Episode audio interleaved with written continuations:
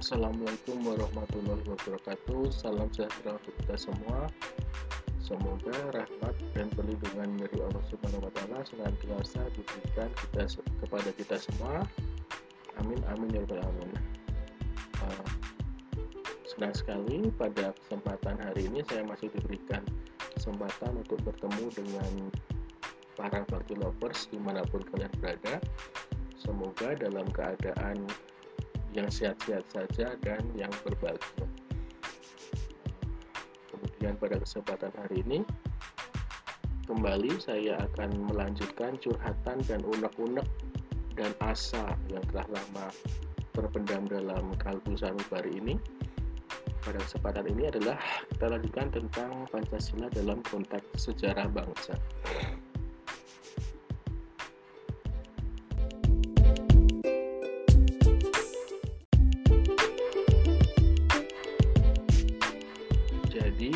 Pada kesempatan ini sekali lagi kita akan belajar tentang sejarah bangsa Indonesia khususnya sejarah yang berkaitan dengan perkembangan Pancasila. Jadi seperti yang telah saya sampaikan di unek-unek yang lalu bahwa kita sebagai bangsa yang besar jangan sampai kita meremehkan sejarah. Kenapa? Karena banyak manfaat dan pelajaran yang dapat kita ambil dari sejarah tersebut. Baik hal-hal yang baik uh, maupun pelajaran-pelajaran dari sejarah bangsa kita maupun sejarah bangsa lain bangsa asing baik dari sejarah keemasannya atau sejarah kesuksesannya maupun sejarah peruntuannya kemudian juga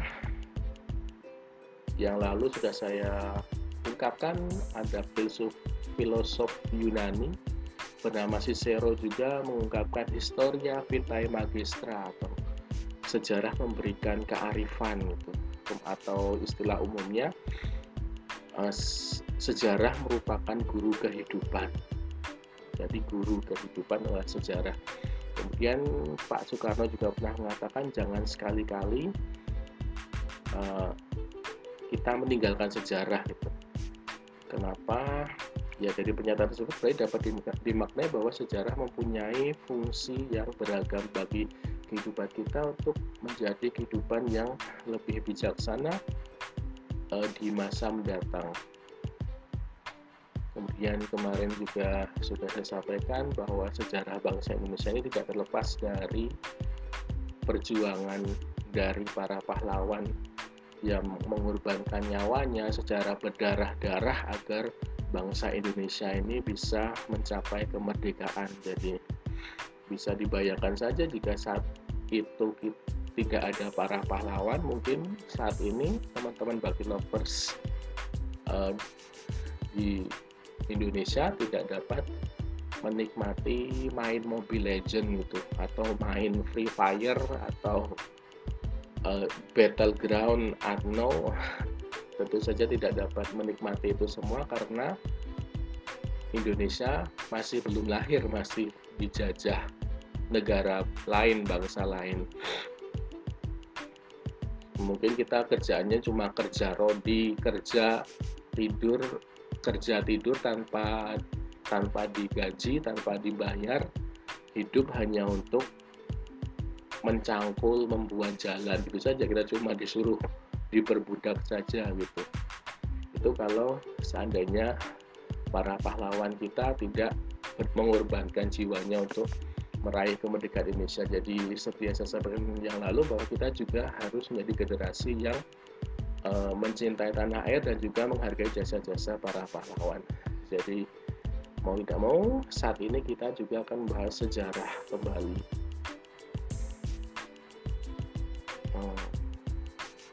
Uh, maaf ya teman-teman ini laptop lama. Ah kemudian kalau kita berbicara sejarah Indonesia tentu saja tadi itu kita berbicara tentang perjuangan ya yang seharusnya tentang sejarah kerajaan-kerajaan tapi teman-teman bagi lovers bisa melihat sendiri mungkin tentang sejarah ada kerajaan Majapahit, kerajaan Sriwijaya itu bisa dibaca sendiri ya teman-teman. Kalau saya curhatan saya lebih fokus ke yang berhubungan dengan Pancasila. Meskipun kita tahu Pancasila juga memang digali dari nilai-nilai yang sudah ada sejak bahkan kita sebelum jadi negara sejak zaman dahulu kala. Tapi kita mulai dari penjajahan Jepang saja. Eh, seperti diketahui bahwa setelah Jepang uh, setelah Belanda kalah dengan pemerintah Jepang kemudian mengadakan perjanjian penyerah uh, perjanjian menyerah yaitu di perjanjian Kalijati ya teman-teman. Iya perjanjian Kalijati pada tahun 1942 tentang penyerahan kekuasaan Belanda kepada Jepang, penyerahan Indonesia dari Belanda kepada Jepang. Nah, jadi bahwa sebelum Jepang menang terhadap Belanda itu, Jepang memang sudah memberikan janji-janji manis itu kepada bangsa Indonesia bahwa Belanda itu adalah penjajah dan Jepang datang adalah sebagai saudara Indonesia. Bahwa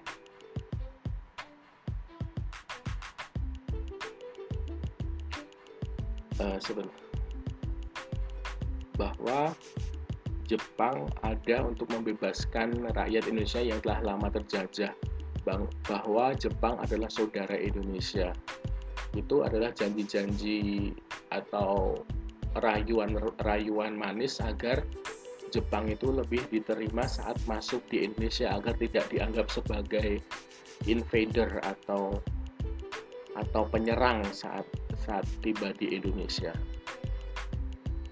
Nah, namun apa? Namun pemerintahan Jepang setelah restorasi Meiji, Jepang menjadi negara yang kuat secara militer dan ekonomi dan ingin menjadi pemimpin mewujudkan negara Asia Timur Raya. Nah, jadi bahwa Jepang sendiri ternyata saat itu berwatak penjajah berwatak untuk menjadi pemimpin mewujudkan negara Asia Timur Raya sebenarnya tidak jauh beda dengan Belanda dan negara-negara barat lainnya. Sedangkan di kerajaan Belanda sendiri saat itu eh, keadaannya di dalam negerinya masih kacau akibat serangan dari Nazi Jerman turut berdampak krisis yang terjadi pada pemerintahan kolonial Belanda di Indonesia. Jadi setelah adanya Perang Dunia Pertama, di kerajaan Belanda sendiri pun juga masih belum pulih sepenuhnya. Itu juga berdampak pada pemerintahnya di jajahan-jajahannya termasuk di Indonesia. Kemudian Belanda kalah dari Jepang mengadakan perjanjian Kalijati pada Maret 1942 antara Kekaisaran Jepang dan Kerajaan Belanda tentang penyerahan wilayah jajahan atas Indonesia tanpa syarat kepada Jepang. Jadi setelah perjanjian Kalijati, Indonesia menjadi di bawah kuasaannya Jepang.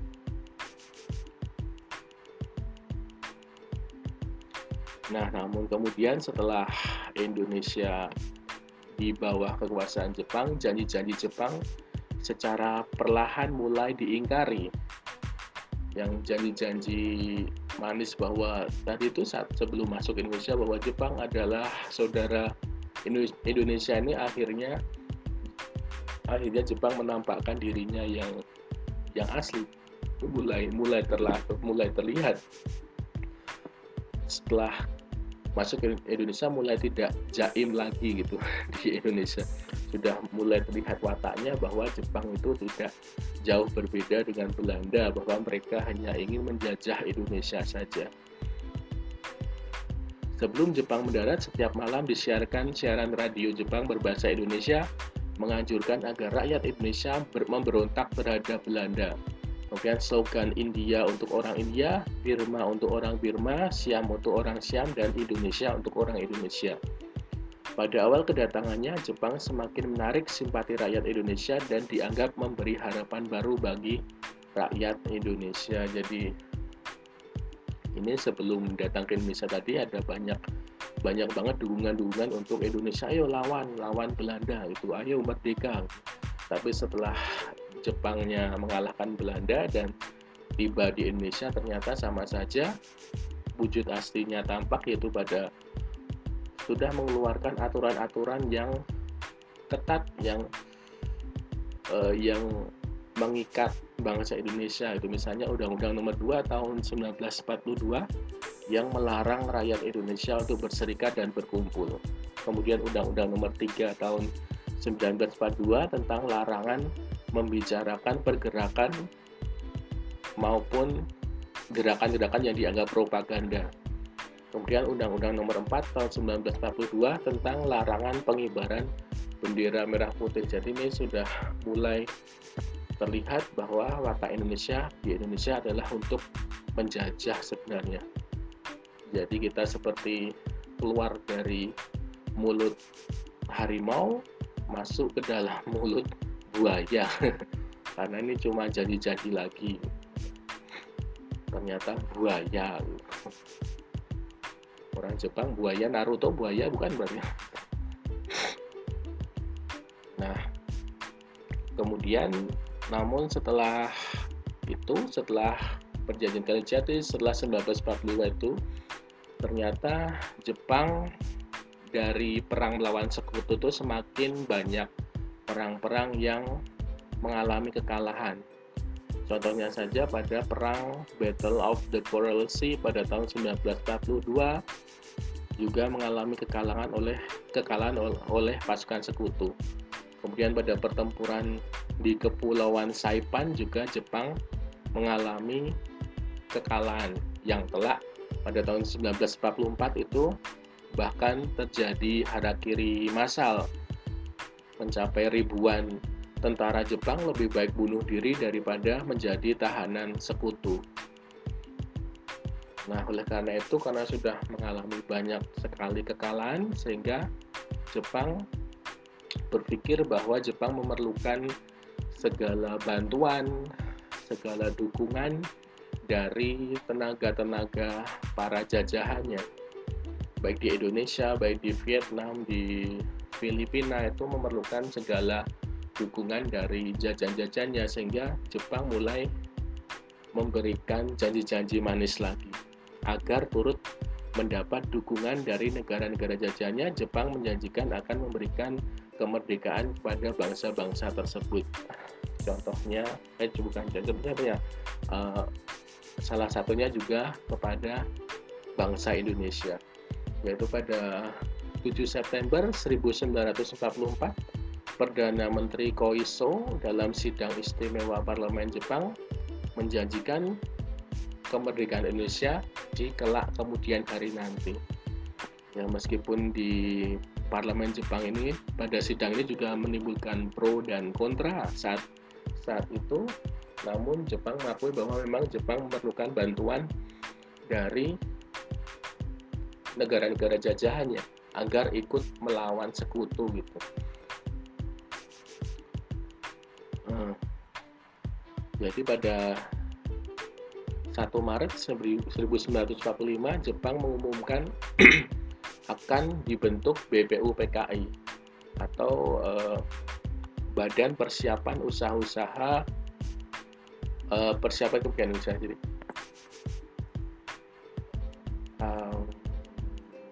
Badan Penyelidik Usaha-usaha Persiapan Kemerdekaan Indonesia atau di bahasa Jepangnya Dokuritsu Junbi Kyosakai ini nantinya BPUPK ini setelah dijanjikan pada 1 Maret akhirnya diresmikan dengan acara pembukaan pada 29 April 1945 dengan acara pengibaran bendera Jepang dan juga sangsaka merah putih. Jadi ini semakin meyakinkan bahwa janji-janjinya untuk memerdekakan Indonesia akan semakin terwujud gitu.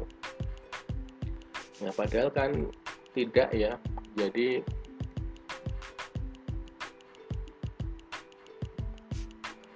Nah, jadi Jepang ini melakukan itu agar Jepang itu tidak mau kehilangan negara jajahannya kepada sekutu begitu saja. Apalagi menyerahkan menyerahkan langsung kepada pihak sekutu itu tidak. Jepang itu ber, bermaksud agar sekutu itu ikut berjuang eh maksudnya agar negara uh, agar bangsa jajahnya itu ikut berjuang melawan sekutu itu. Jadi setidaknya dengan Jepang menjadikan kemerdekaan kepada Indonesia dan negara-negara jajahnya itu sambil menunggu situasi membaik. Ya, jadi dengan janji itu Koiso berharap di negara-negara jajahnya itu tidak terjadi pemberontakan. Karena menganggap toh akan merdeka. Jadi untuk apa memberontak gitu? Dengan diberikan janji kemerdekaan maka negara-negara yang dijajah itu tidak akan memberontak. Kemudian yang kedua agar rakyat dari negara-negara jajahan tersebut justru bisa dikerahkan untuk melawan sekutu. Jika benar-benar terdesak misalnya di Indonesia pada saat itu kan memang sudah ada peta atau pembela tanah air jadi agar bisa di dijadikan tentara untuk melawan sekutu. Itu adalah niat asli Jepang memberikan eh, janji-janji kemerdekaan kepada para jajahannya. Kemudian BPUPKI mempunyai arti penting dalam sejarah kemerdekaan Indonesia di mana badan inilah yang menghasilkan rancangan pembukaan UUD yang di dalamnya tercantum Pancasila. Jadi BPUPKI merupakan badan pembentuk negara yang juga pada di badan inilah akhirnya merancang Pancasila dan juga konstitusi kita. Lanjut. Nah, kemudian BPU PKI eh, mengadakan dua kali sidang. Yang pertama pada tanggal 29 sampai dengan 1 Juli.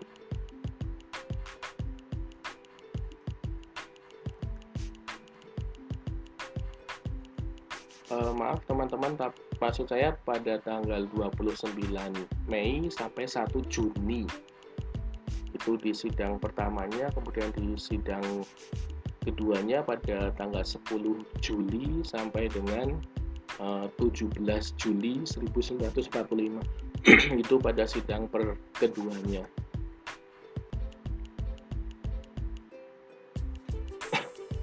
sedangkan anggota dari BPU PK ini ada anggota pasif dan anggota aktif.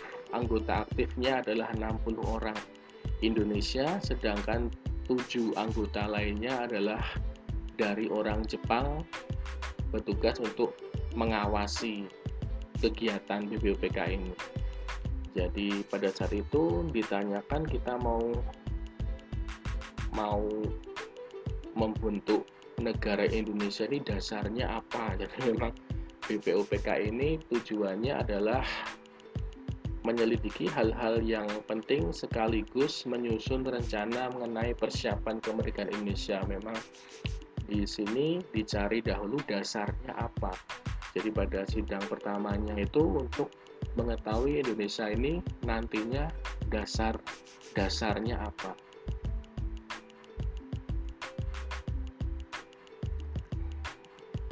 Kemudian BPUPKI diketuai oleh Dr. KRT Rajiman Wedio Diningrat. Ini beliau ini dipilih karena merupakan tokoh-tokoh yang disegani di Indonesia pada waktu itu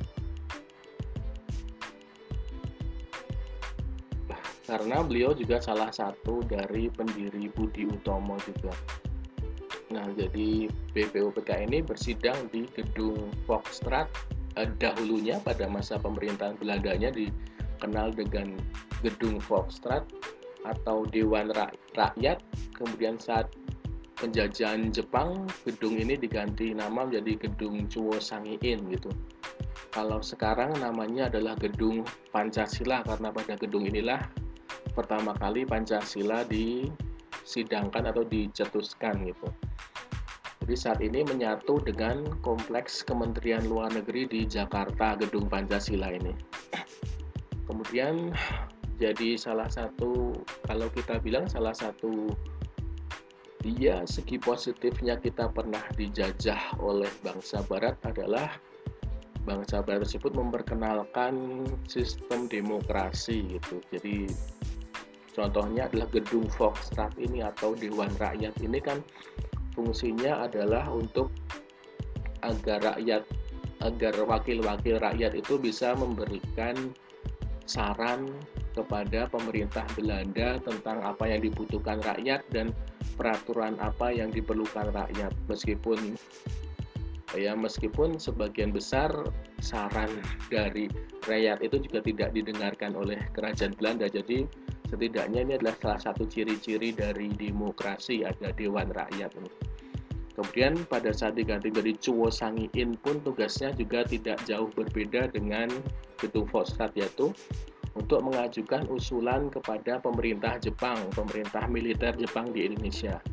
Kemudian untuk menjawab pertanyaan-pertanyaan pemerintah Jepang kepada Indonesia tentang hal-hal politik. Kemudian juga untuk memberikan pertimbangan tentang tindakan apa yang akan dilakukan oleh pemerintah militer Jepang. Jadi adanya uh, in, uh, saling berhubungan antara rakyat dengan pemerintah itu jadi miriplah tugasnya saat menjadi Foxtrot dengan Sangi ini. Next, kemudian dimulailah sidang BPUPKI saat tanggal 28 Mei itu kan peresmiannya dinyanyikan nyanyi-nyanyi dengan megah dengan ada bendera Jepang dan berdampingan dengan bendera bangsa Indonesia bendera merah putih. Kemudian pada hari berikutnya pada 29 Mei sampai 1 Juni diadakan sidang pertama tentang apa yang akan menjadi dasar negara. Jadi tujuannya adalah untuk membahas bentuk negara, bentuk falsafah bangsa dan juga untuk merumuskan dasar negara. Kemudian pada sidang BPUPK ini disepakati bahwa Indonesia nantinya akan berbentuk Negara Kesatuan Republik Indonesia atau NKRI. Kemudian agenda sidang dilanjutkan dengan merumuskan konstitusi negara Kesatuan Republik Indonesia. Untuk hal ini BPPKI harus merumuskan dasar negara Republik Indonesia terlebih dahulu yang akan menjiwai isi dari konstitusi atau undang-undang dasar tersebut. Jadi sudah disepakati bahwa kita adalah NKRI atau Republik. Kemudian yang kedua adalah merumuskan konstitusi. Tapi sebelum merumuskan konstitusi kita harus merumuskan dasar negara terlebih dahulu. Kemudian kesempatan berikutnya dilanjutkan kesempatan untuk mengutarakan usulan-usulan dasar negara. Eh, kemudian pada sidang tanggal 29 Mei tersebut, eh, giliran Mr. Muhammad Zamin untuk mengemukakan usul yang disampaikan dalam pidatonya tersebut dengan judul Asas dan Dasar Negara Kebangsaan Indonesia antara lain adalah ada lima yaitu dasar negara Indonesia adalah peri kebangsaan, peri kemanusiaan, peri ketuhanan, peri kerakyatan dan kesejahteraan rakyat. Itu yang oleh Muhammad Jamin secara tertulis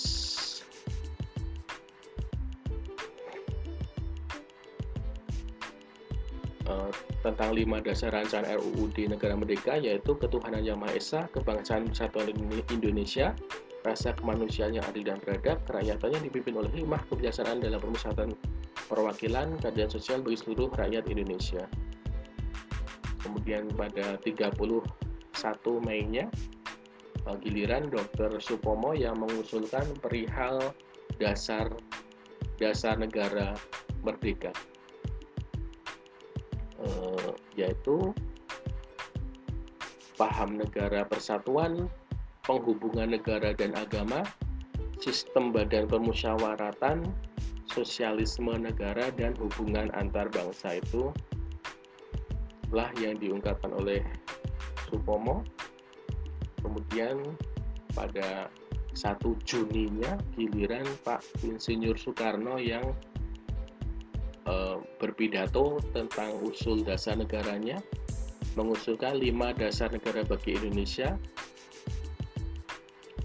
yaitu nasionalisme, internasionalisme atau peri kemanusiaan, mufakat atau demokrasi, kesejahteraan sosial, kemudian ketuhanan yang Maha Esa.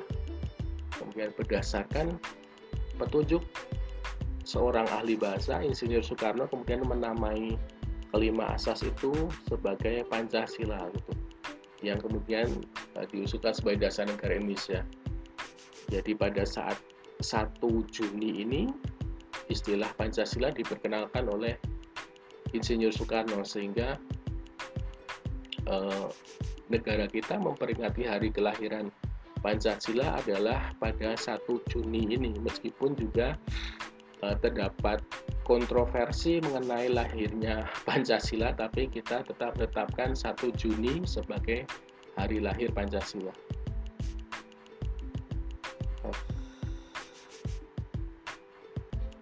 Oke, eh, kita lanjutkan lagi di part kedua. Eh, wassalamualaikum warahmatullahi wabarakatuh. Terima kasih.